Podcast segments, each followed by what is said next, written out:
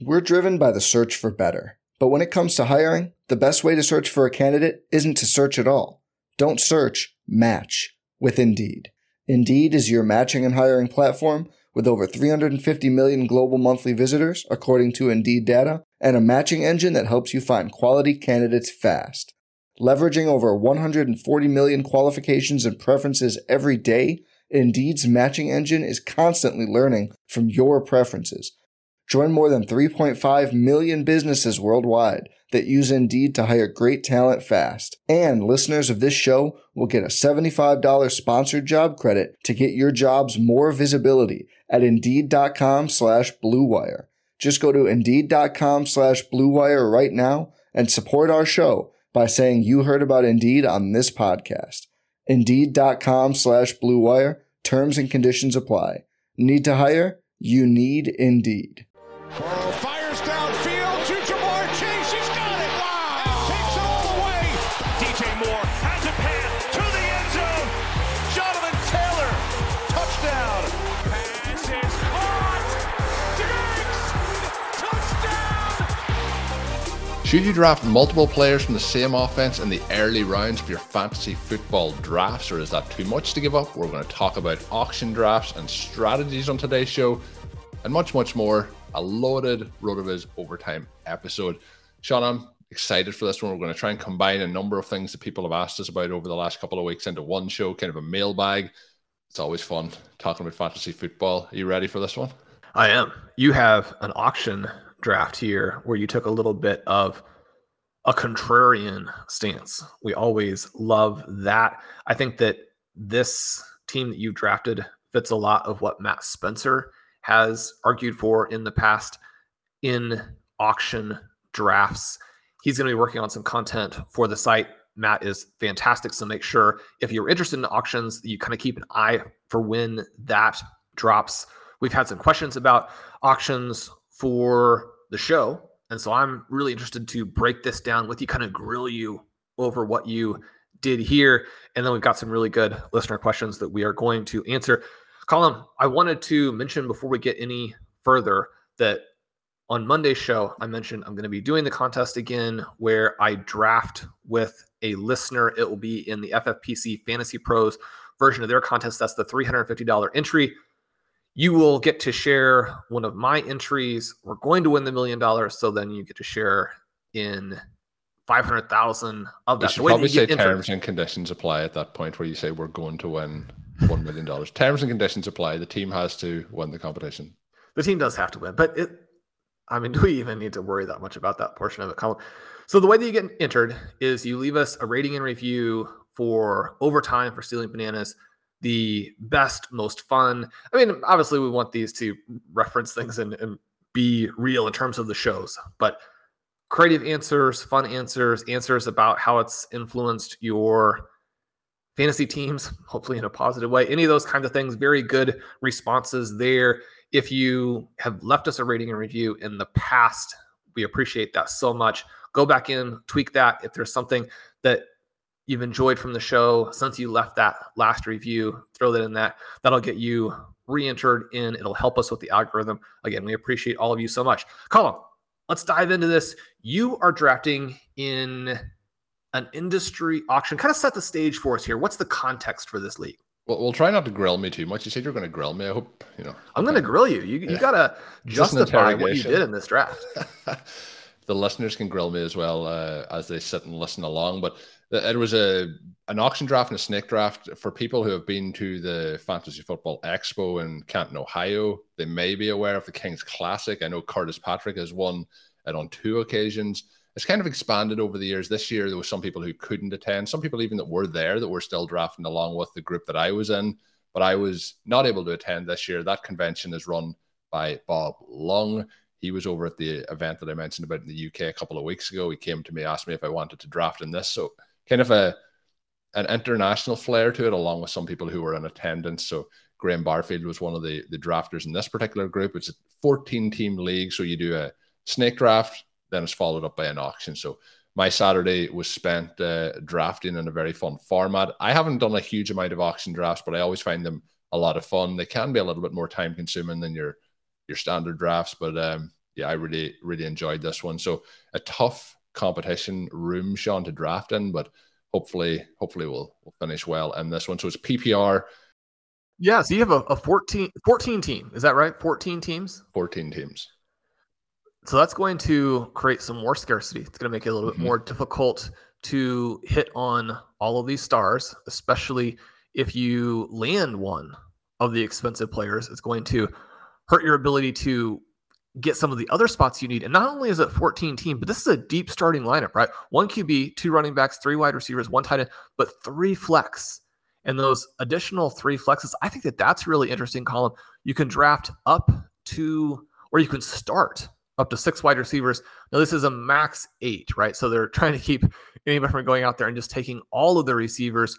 So I did run up you, against. You ran up against that limit. Yeah. So uh, my let me see one, two, three, four, five, six, seven, eight, nine. My ninth pick was my eighth wide receiver. So uh, I ran up against that pretty quick. And there was a few players, and I'll talk about that in a moment that I, you know, there was lower dollar bids that I thought, oh, that would be nice to have have an option to jump in there. But that is all part of the strategy that we'll we'll talk through. So it's a non super flex. Um, and the 14 team is the interesting thing because when you're looking through a lot of ADPs, trying to work out your prices, or you're working through rankings. A lot of those are set up for, um, you know, for or for 12 teams. So it, it's fun part of the process as well to to do that. So when you get into, you know, the the third, fourth, fifth round, you're a lot deeper in the draft than you think by looking at just that pick selection. So the the eight wide receivers was where it maxed out, but there is a couple of options when you're you're drafting this, and people do look about strategy. And I I kind of put a value pair round and then move that up or down depending it's the start of the round or the end of the round. But just to give some references in this, some of the first round players that went to other teams in this, for example, Austin Ekeler was uh, $51, Bijan Robinson in this particular draft was $45. This will give you a reference for some of the players that I selected. Ja'Marr Chase, $60. St. Brown, $48, which in hindsight seems to be a, a, really nice value there. We get CeeDee Lamb, $48, Justin Jefferson, $62. So a lot of those kind of guys, Christian McCaffrey, $51. So the high end running backs were in the kind of low to mid 50s. We got the wide receivers at the very high end there, as I mentioned, with Jefferson in the, the 60s. And then after that, it starts to kind of taper off downwards. And that'll give you an idea where it plays through. The other one, Travis Kelce I was surprised. It's not tight end premium. I was surprised he went $75. He was the most expensive player drafted in this particular draft. So that was interesting, I thought.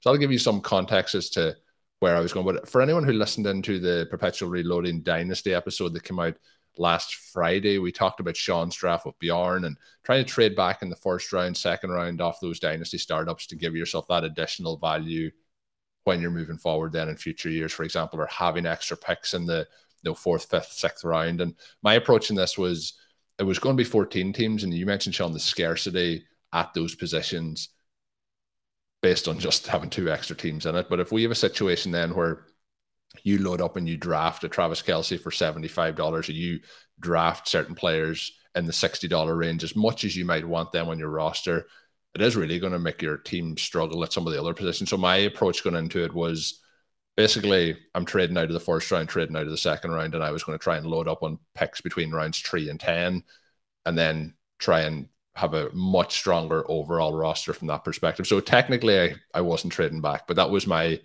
mindset going into it. And then one other note when we get to uh, we'll talk about uh, hundred dollar budget for your total roster. So one hundred percent of your budget is $200. I ended up, I spent $183, that which was 91.5%. So I did leave $17 on the table that could have been used to bet on players. There was one player who I'll talk about in a moment that I probably should have continued to bet on, but it got to a point and I was like, I'm going to $17 and I stopped it. And then I ended up having those additional dollars left at the end. So I probably could have could have worked that up, but uh, you know, trying to keep within budget off the roster. So we'll start to talk through Shawn some of the players, but at that point, have you any questions around the potential strategy before we give away the players to see if the strategy worked or any thoughts on it? Yeah, so I did want to ask you if this was definitively your plan going in or if it evolved to this as the plan once you saw those early values. Because uh, again, just to give a little bit of a context here, you do get Deebo Samuel and Jerry Jeudy, guys who are going at the 3 4 turn in 12 team. And again, this is 14 team, but you get them for about the price that you mentioned for a round one guy. And especially in a 14 team league where you have deep starting lineups, to get a couple of players there to essentially make a trade of a, a player who's going in the 107, 108 range for two guys of that caliber, that seems pretty good to me.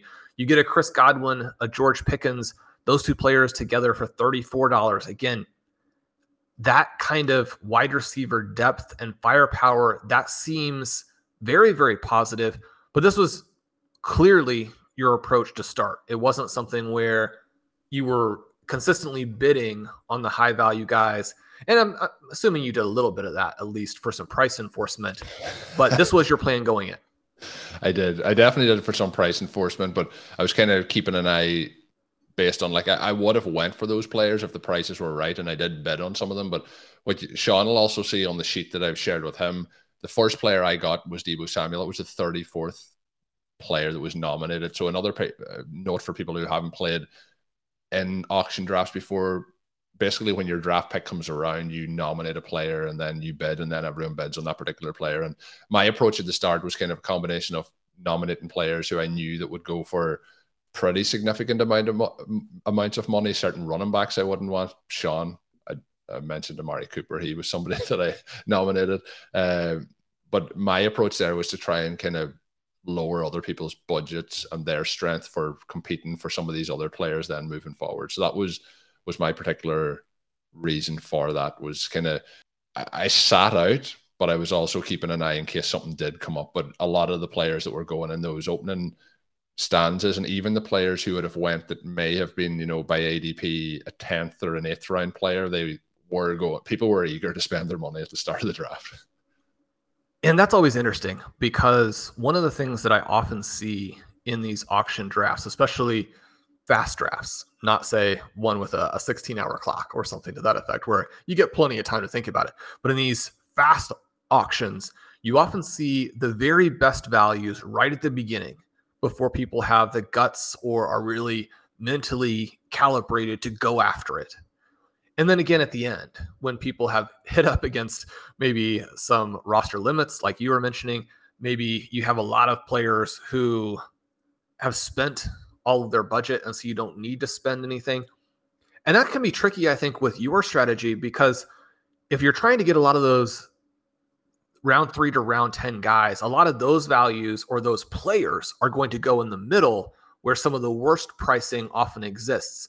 But that's not the case across all auction drafts, obviously. One of the reasons why auction, even much more than snake, you've got to go in with a very dynamic mindset it sounds though that people were enthusiastic early and you didn't have to really worry about, well, do I need to grab this guy because he's going to be undervalued, even though I had kind of planned to go in a different direction.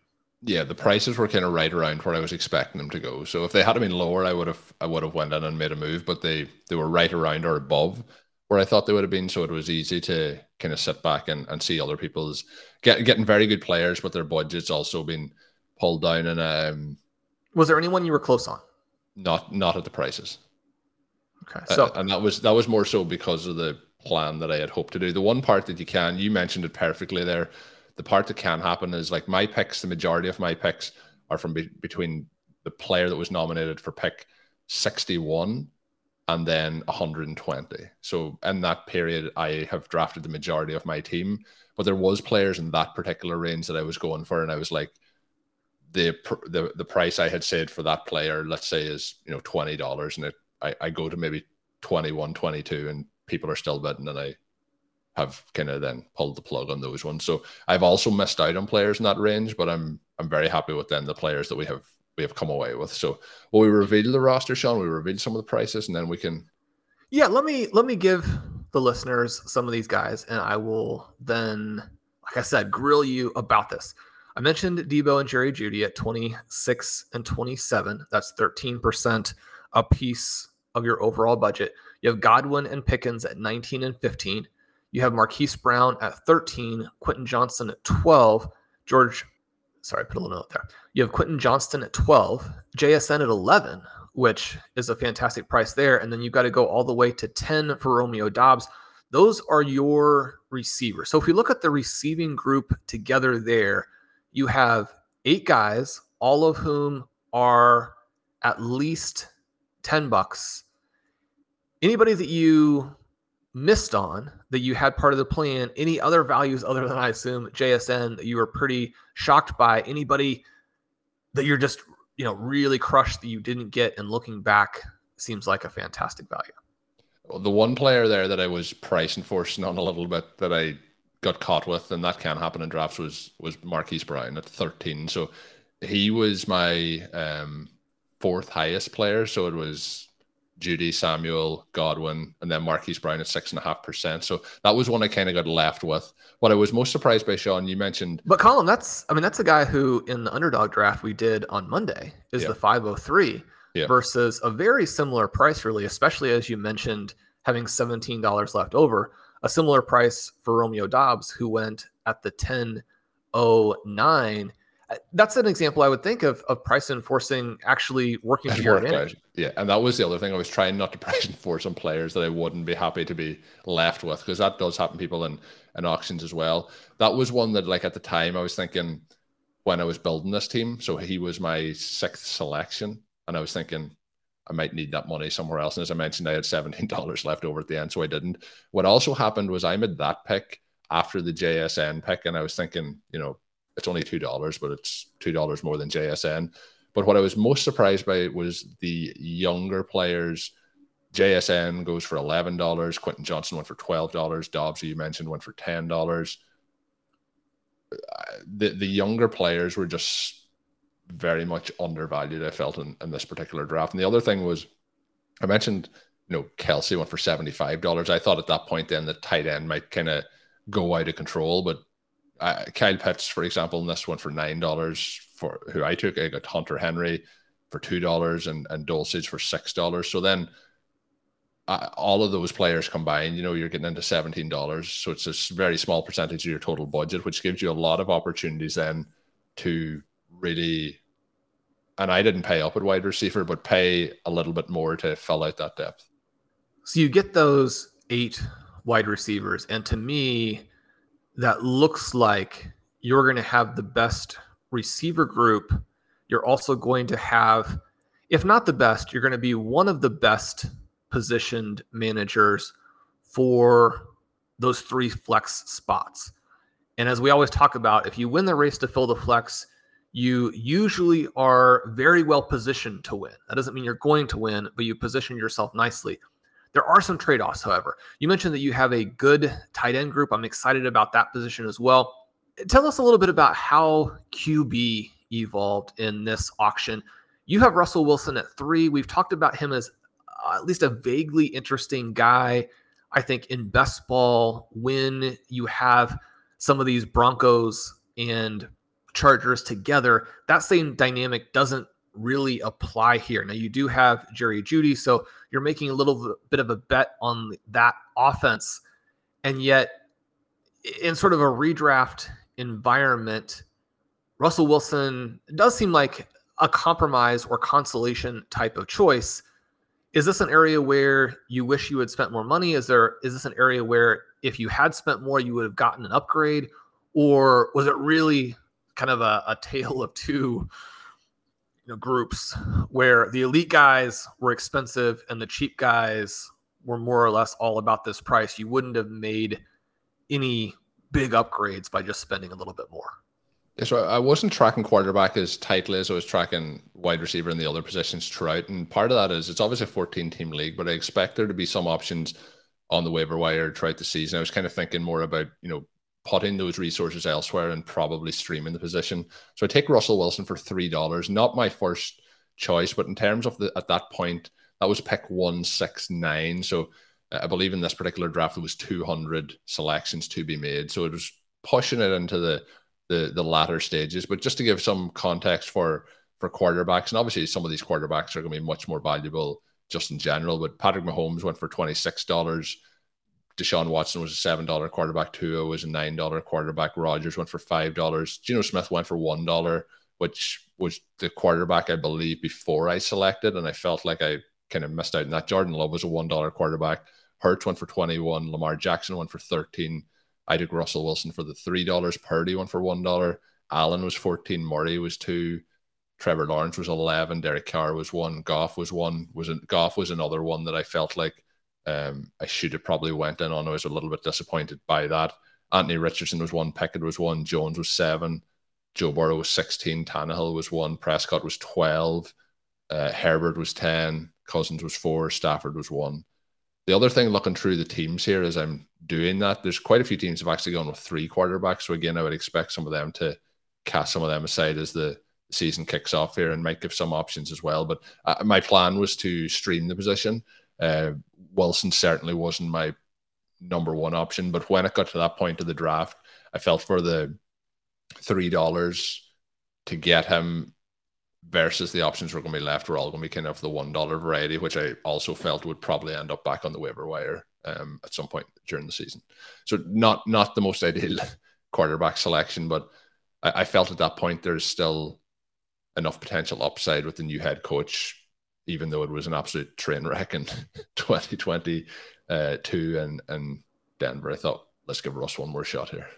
Sure, sure and it will be interesting. We'll get some updates for you during the season to see how that waiver wire element develops. Because and I, I guess the other, I guess the other point on that is, you know, you're at that point where there's 31 picks to go. All that was left was definitely one dollar quarterback. So I thought, you know, based on the rankings of the quarterbacks that was left, I thought he was worth paying that bit up because at that point you're into players who are only going to be one or two dollar players in general because you've really whittled down through everything else. And at that point, I knew that I was around you know twenty dollars. I wasn't going to have two ten dollar players left. So you know he probably has a, a one to two dollar quarterback, but it's at that point I kind of had to try and spend some money. Sure, sure. And you nominate somebody, somebody goes over it for two, and then you go back over yeah. for three. Is how you get to that particular price it will be interesting to track how it develops on the waiver wire. One of the things that I have found in 14 team leagues, I used to play a lot of NFFC Classic, which was a 14 team format that was a lot of fun and very challenging. But the quarterback situation there with just those two extra teams did get a little bit tighter. Obviously, if everybody has two, then you're at 28. You have people dealing with injuries, you have people dealing with byes, and there can be some pressure there. So it'll be interesting to hear from you how that develops. And I know we have listeners who are playing in 14 team leagues, whether they're this format, an NFFC format, a home league format. Uh, Matt Irby just wrote a really cool article for the site discussing some home league formats and how you would figure out how to win the race to fill the flex in those leagues. So, again, working through the dynamics of leagues that aren't exactly the same as every other league is a lot of fun and something we want to make sure we bring here. But Colm, we're now kind of coming to the crucial moment because the position that you have faded is running back. This is a zero RB team. We love that portion of it. Well, we didn't even mention that at the start, Shawn, as part of the strategy, but it was it was always going to be a zero RB team. always going to be zero RB. That's that's interesting, I think, because one of the things I do like to do in auctions where you can go for this range of wide receivers in say three through seven or eight, where you're just relentlessly attacking all of the guys that you like, and you have that potential trade down element, is that it does free you up to, if you want, to go after at least one guy. And so, as I think of some of the players we've been targeting, guys like an ETN, a Kenneth Walker, a J.K. Dobbins, a Javonte Williams, a James Cook, guys who it would seem like in other years would probably be more expensive. You know, the poster boy for that would be a Breece Hall, where you have the injury concerns. Did you consider going in this possibility of I might get a really good value on a running back, and I want to make that a little bit of an anchor? One of the things that I think is kind of fun in auction is to have that anchor RB and then everything else off of that You've gone the full zero RB. Where was that tension for you? Was it something that you had completely decided beforehand, or was dynamic within the course of the auction itself? It was kind of something that I had thought a little bit about, but again, as I mentioned earlier, I was trying to you know go in at prices that I thought so. that you know would make sense. I mentioned that my first player was Samuel, that was 34, and then my next pick is Jeudy at 61. And I'm bidding on players in between that, but that is the second player I was able to buy. Um, James Cook went at pick 59. He went for $16. And in hindsight, I could I could have went more on that pick, but my thought was then at that particular point with the strategy I'd set up to try and build it out through those kind of middle value wide receivers. If I bid that up to say 17, even if it goes up to 22, then at that point I'm kind of not set up to kind of accomplish what I want to throughout the rest of the draft. So that was one of them. Breece Hall went at pick 26. He went for $29. Um, so that was earlier and above more than I was kind of trying to spend with this plan. The one, Shawn, that I, the player that I really regret not going for in this particular draft, I, I did take Chuba Hubbard for $1, which I think is, is pretty nice uh, as my last selection. But the player that I didn't go for was Achane. Um, I, I, was bidding up. There was a, a, guy in the draft that we were kind of bidding for the same players. Um, there was a lot of the same profiles that we were trying to draft. You know, I, me and him were against each other on, on Tee Higgins for quite a while, but James Cook was another one we were against each other. But Achane was somebody who we I got to sixteen dollars and I stopped. And now that I had the seventeen dollars left at the end, knowing what happened, Uh, I wish I just kept going. But then I, I took Jaylen Warren for $16, which was 8% of the budget. And it was me and him on that player again. So we kind of split it one and one. But I probably in hindsight would rather have got Achane than Warren. And with both of that in mind, I would have rather get both. So the way the, the running back position rounded out for me, I have Charbonnet with $6, Warren was $16, Damien Harris was $9 and Hubbard was one dollar. So there's no doubt about it. Running back is the the weakest position off this roster, but yeah, the one that I and I, you know, as the season goes on, that might prove to be good for me or bad for me. But uh, we drafted him on the Monday draft and then the BBM four, so uh, Achane is the one there that I felt like I missed out on. And again, we get a little bit of an interesting window into how auctions work because obviously Charbonnet is more expensive in snake drafts than Jaylen Warren or Damien Harris. He's the 120th guy to come off the board. So, in a little bit of a window there between where drafters are saying, okay, well, I actually have some money left. I can go a little bit higher. And when they're trying to wait for those last targets, so you sneak a guy in there at a very good price. You mentioned having the $17 left over. That's obviously not ideal. And yet, I want to remind listeners who are about to do auctions here over the next couple weeks that it's not always about the money that you have left over. There's some real advantage to having leverage within the draft. And so if you can control certain parts of the auction because of what your stack is at that point, it gives you some opportunities that you wouldn't have if you end up getting down to where you spend everything and you're making a lot of $1 bids at the end. I'm not saying that's the wrong way to do it either. I think that can be a very effective way. You just want to think through what the trade offs are and what the strengths and weaknesses of the different approaches when you get into that middle of the draft, say from the 100th nominated player through to the end. Yeah, that's a very good point, and uh, it did allow me at certain points when I'm bidding on some of those players. You know, it's like doing it in the online version. It's very quick. I click, they click, I click, they click. It's very back and forth. But there was times where it was like kind of I knew I could just you know click three more times and they backed off, and that was because I had that additional uh, budget left. So yeah, uh, it was a real fun time. We'll see how this goes. I know we get a good few questions in for auctions. I usually divert them the way of uh, Dave Caban because he is the guy that I defer to on all auction strategy. But hopefully, people have enjoyed listening to this part of today's show as we dive into auctions.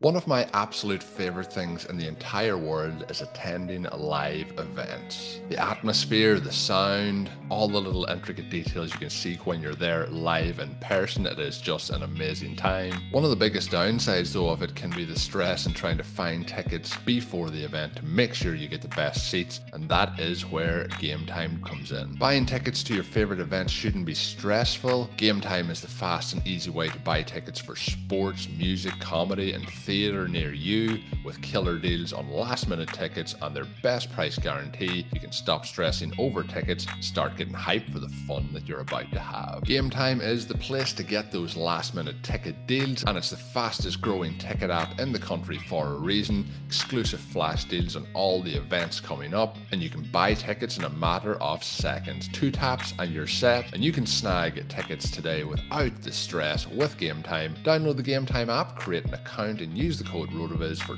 $20 off your first purchase. Terms apply. Again, create an account and redeem code ROTOVIZ for $20 off. Download Game Time today. Last minute tickets, lowest price guaranteed. We're driven by the search for better. But when it comes to hiring, the best way to search for a candidate isn't to search at all. Don't search, match with Indeed. Indeed is your matching and hiring platform with over 350 million global monthly visitors, according to Indeed data, and a matching engine that helps you find quality candidates fast. Leveraging over 140 million qualifications and preferences every day, Indeed's matching engine is constantly learning from your preferences. Join more than 3.5 million businesses worldwide that use Indeed to hire great talent fast. And listeners of this show will get a $75 sponsored job credit to get your jobs more visibility at Indeed.com slash BlueWire. Just go to Indeed.com slash BlueWire right now and support our show by saying you heard about Indeed on this podcast. Indeed.com slash BlueWire. Terms and conditions apply. Need to hire? You need Indeed. So, Shawn, moving on now to some of the listener submitted questions. We have a question from Michael, and it's about taking same player or same offensive team players in the early round. So, good examples of this this year would be the Bengals, the Eagles, the Dolphins. You could even put in the 49ers potentially. You know, Deebo's going a little bit later, but Christian McCaffrey and Deebo pairing those guys together. So, the question is um, hey, Colm, enjoy listening to the forward thinking concepts on the show. He said, I was hoping that you'd be able to touch on this with Shawn in one of your future episodes. So, in a 12 team league, home or NFFC redraft league. So, I, I, think you could do this in pretty much all formats, Shawn. It could be FFPC, it could be any format, it could be uh, BBM, doesn't really matter. But would you draft Jaylen Waddle in round two if you had already selected Tyreek Hill early in the first? Uh, or would you prefer to pair Hill with the likes of Olave, DeVonta Smith, or Higgins. And this was something that you mentioned when we were doing the draft. We did draft Waddle, and you had said that with some of the injury, or not injury, but camp news, that he has fallen to the back of the second round sometimes. So that would mean with a Hill, for example, usually going at the fourth pick or the fifth pick or the sixth pick, you could pair those guys up in the first and second round. And then obviously you could go and stack that with your quarterback later. If it was a best ball format, maybe not as important in the, the redraft setting how do you? I'll I'll let you go first, and then I'll I'll probably have nothing to add because Shawn will answer this so perfectly. But Shawn, what do you think here? When I'm looking at this in a 12 team home league, especially, and then if I'm looking at it in other types of high stakes redraft leagues, the players being on the same team doesn't make that much difference to me because we're not thinking about the same types of incentives that you would have in best ball maybe on a week to week basis where they're filling in for each other. One of the reasons that you would do it would be thinking that you're making a bet on an offense. And so if a QB stays healthy, and that's one of the things that we saw last season, is we had this big gulf between the haves and the have nots in terms of number one, if their offense worked at all, and then number two, if their quarterback stayed healthy. And if you get on the have not side of that, you could get really destroyed. And so there were some situations where having guys from the same team would help. That said, there are also some situations where it's certainly not ideal because we look at this and think as soon as you've drafted one of these guys early, you've already made the bet that that offense is going to work well enough for that specific player to blow up. So, especially then in, in a 12 team home league, you're thinking, well, if I draft Tyreek Hill and Jaylen Waddle gets hurt, then Hill gets this even additional bump in his volume where now suddenly really nobody in the NFL can probably compete with him from that perspective. If you're drafting Jaylen Waddle in round two and Tyreek Hill gets hurt, when you're looking at Jaylen Waddle as being like the third guy after, say, a Justin Jefferson and Cooper Kupp from a, the types of volume things that we're looking at, and then you know maybe a Ja'Marr Chase can get in there and compete. So we don't want players to get hurt. We're certainly not rooting for that, but we do know that it does happen. And especially for the best guys, if maybe the other guy goes down, or you're thinking about a team that maybe has a three player group where, you know, maybe Tyler Boyd factors in for the Bengals and siphons off some important targets. But there is an opportunity here for the player to absolutely explode when his teammate goes down that you know you don't get if you have both of them because the main thing that happens to you then is that you are torpedoed by that teammate injury. But the main thing I'm just looking at here is where do I have these guys in my rankings and how am I looking at it in a vacuum? I'm not going to avoid or target a player in a 12 team home league where my goal is to win amongst that uh, group of 11 other people. I want to draft the best players. And if they end up on the same team, that's all right. But I'm certainly not pushing to do that. I think that in most of these cases, you're really going to want to have one or the other. And you can even think of it from the perspective of that final week. You want to be your guy who goes off in the championship if you draft them both, then you are kind of locking yourself into also taking the QB, which maybe you would kind of wanted to do anyway. And if the QB is a clear target, then it makes it a little bit more palatable to select both of the guys together. But in a lot of these cases, you want to have the flexibility to see who's going to be the value in your draft. You don't want to be locked into the mindset of, okay, I'm going to take Tua or I'm going to take Burrow or I'm going to take a specific guy here I'm going to take the best value as the draft actually evolves, and I'm going to get my guy at the quarterback position as well without that additional pressure.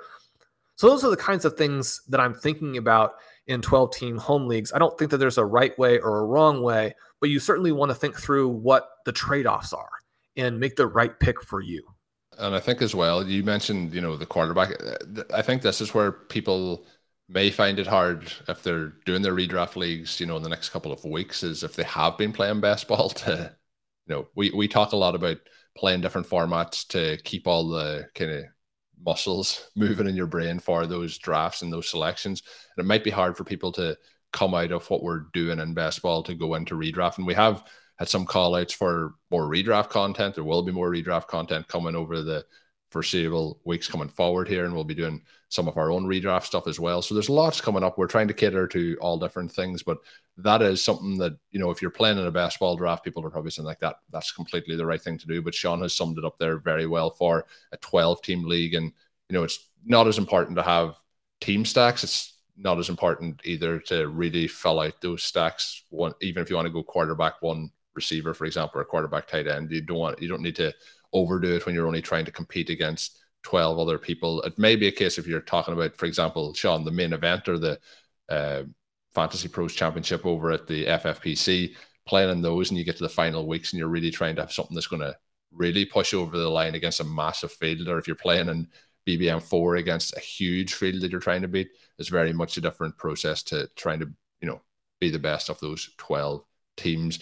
The final question on today's show, Shawn, comes in from Cowbells for Cowbells. It is around dynasty rankings and I guess how you do them or why maybe players might be different. We do this when we're doing our drafts. We talk about, we did it on our recent draft that came out on Monday, talking about, you know, rankings versus ADP and where to take players. And there is some of that that'll come into this, I'm sure, as well. But the player in question for part one is Darren Waller. Now, with the Giants, he asked, why is Shawn so low on Waller and Dynasty, a high volume situation and tight end premium, plus Sharps and Best Ball have him going in the fourth round. And the second player, we'll answer these separately.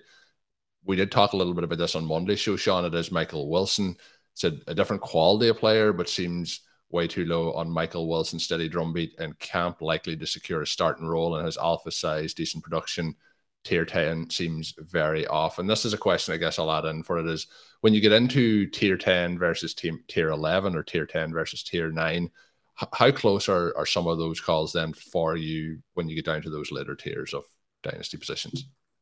Yeah, a lot of those guys in that range can move quite a bit because their dynasty value is much more contingent on some short term things that could boost them significantly, but probably not into a range where they suddenly become difference makers. For example, I loved both of these two questions because they are you know very appropriate for where we are now and looking through kind of from a targeted perspective you know which guys might be off and the, thing that i'll say about this is that when we get these kinds of questions and we occasionally get them to emails to the site uh, certainly i love getting them to the show so we can talk on on the show i take all of these very seriously because i think our readers and our listeners are really good at figuring out player value and so if they have a problem with one of my rankings i take that into consideration, right? And you look through and you look at what the assumptions were that created the ranking in the first place, and then you also look at it from the perspective of not like pushing back and saying, no, no, I'm right, you're wrong, but you know, where might this guy need to move a little bit? And so I actually moved both of these players up after working through this. And yet I'm still going to be below the consensus. And here's kind of why on both guys. So for Waller, we have a 30 year old player who is changing teams, going into a situation where you have at least a mild hybrid QB who probably knocks down the overall passing volume for the Giants. And you have a situation where there are no alpha receivers, and yet there are a lot of intriguing receivers. And so the possibilities for individual guys siphoning volume at key moments, I think it may be a little bit understated. And so in, in, both of these situations, the camp buzz is very positive. We talked a little bit on the underdog draft show about keeping these things kind of in context. So the first thing I would say is I think that the camp buzz on both of these guys is meaningful and yet also overstated by the community as a whole in terms of where they're going. When I see Waller ahead of some of the stars in tight end premium, that I think is incorrect. Now, again, it's not saying that there's not a range of outcomes where he beats that. But you look at Blair's research on bounce backs, one of the issues there is that age is definitely a factor and injuries are a factor and not in the way that people would think, where injuries are kind of an excuse. They're actually a big problem. And so when we're looking at it from a dynasty perspective, how much do we really think that Waller is going to be able to give us? And Waller is interesting because he's kind of priced in that range where there is some tension between short term incentive and a longer term viewpoint. One of our elements of dynasty that we do like to emphasize is that people tend to be too conservative early and too risk taking late. And Waller kind of straddles that to where if you get Waller in the range where he's falling below players who are almost lottery ticket types of selections, and that's kind of where I had him priced, which is one of the reasons why I did move him up. But then you have an exploitable opportunity to select him and win with him, and then you can move on without it killing you. But one of the issues that we have that's fairly straightforward is that when you have a 30 year old and you do need a bounce back in an offensive situation that probably still isn't very good, even if he is the number one, you don't have this opportunity to play him for a couple of years and trade him at the end of that for peak value unless he goes off and has the kinds of season that we're seeing from a Travis Kelce, which is just going to be tough for anybody the fact that Travis Kelce has been so good as he moves into his 30s is probably giving us too much confidence in a player being able to bounce back and have the type of season to where Waller would be a strong pick in fourth round in tight end premium in redraft or where he would be a good selection higher than I have him in dynasty. So that's kind of the set of, of trade-offs that we're looking at with him. Michael Wilson, as the listener mentions is a very different type of player. I guess he's the kind of player that I really want to fade until he proves himself because he has such a long track record of not really doing anything. And so we look at Wilson, he does have the alpha size, but the peripherals there are not particularly good. He's got a 19th percentile 40 yard dash. You have you know, just average, basically shuttle, cone, broad, vert types of times. He's not one of these guys who's coming in and giving you the size and explosiveness that you're going to look at him and say, okay, I'm going to forgive the complete lack of production in the past because he's this freak athlete. I mean, he's not like a Jonathan Mingo, Chase Claypool, DJ Chark type of guy to where you're thinking the right situation unlocks him. He's also not so unathletic that you would ignore it completely. And he does have the size to where if you're going to succeed with sort of middling athleticism, it would be a guy who is that kind of size profile. So possibilities there. But we look at him in the box score scout and we see a player who has five different seasons at Stanford. The only one where he was really able to stay healthy was all the way back in 2019. That season, he plays in 11 games, goes for 672 yards, does get the five touchdowns. Not a lot of explosiveness, though, you know, 12 yards per reception. Also, just 1.66 yards per team attempt that's one of the issues that you go through with Wilson is that not only was he unproductive from a raw perspective, and not only did he have trouble staying healthy and playing in hardly any games, but when he was healthy, the production was also poor. And that kind of continued over to his final season in 2022, where yes, he does score four touchdowns in just six games, which helps him get up to a 30% dominator. But even there, and at a career high of 2.07 yards per team attempt, those numbers are troubling you have him overdrafted by a team that's looking at him and saying, okay, well, this is a guy where if he'd stayed healthy, then we think he would have been drafted much earlier. And you're looking at the dynamic then where you, you're getting some camp buzz, but there are some other interesting players. It's not like he necessarily just slots in. They have a Marquise Brown, they have Rondale Moore. I think Moore's lack of health, which again, we're kind of a similar situation where Michael Wilson has also been unable to stay healthy. But Moore's lack of health creates this perception that maybe there's more opportunity than there is. I mean, if you're a skeptic or, or you know, someone who is a glass half full type of drafter, then you're probably saying, well, I don't expect either of those guys to be healthy after week three or four. So it doesn't matter either way. I'm much more of an optimist. So I like Moore's chance to bounce back. I do, you know, love to root for these guys like a Michael Wilson you have the tight ends there. You have Kyler Murray maybe coming back earlier. I just think there's a, a lot that we still need to know. I, I guess I wouldn't trust the idea that he looks good in camp as being that relevant when he has such a long resume that points in a very different direction and doesn't appear to have special athleticism. And yet, again, when you have a wide range of outcomes guy, when you have a guy that the team has overdrafted, which you know they're telling you that they also think maybe he should be more, and you have a situation that's so in flux, there is a possibility here. So I have moved him up my rankings a little bit, still not really to where he is going. So I'm going to be a little bit below the consensus. I think this is a good guy to keep tracking. These players who have a very wide range of outcomes, but have an interesting possibilities, and certainly you're talking about a team like the Arizona Cardinals that doesn't get a ton of coverage there could be an exploitable opportunity there if you are in ahead of your league mates. So I've moved both these guys up a little bit. I'm still kind of skeptical on them both. kind of explain why I have them where I do. But I love this question. I think it's really valuable to think through each of the two situations as well. That's one of the things that we're kind of trying to do on every single player that we rank, but certainly on controversial players like this. Yeah, I think that'll help a lot of people listening. Very good question again coming in from Cowbells, but love these questions that come in because they're things that are maybe outside of the box that me or Shawn may think of taking on as a topic to a show. So if you have any questions, and I find that this is usually a good prompt, is when I say this at the end of the shows, I get a couple of emails and I usually then forget to say it for a few shows. And then when I send it, there's more questions. So you can send them to me on Twitter at Overtime Ireland.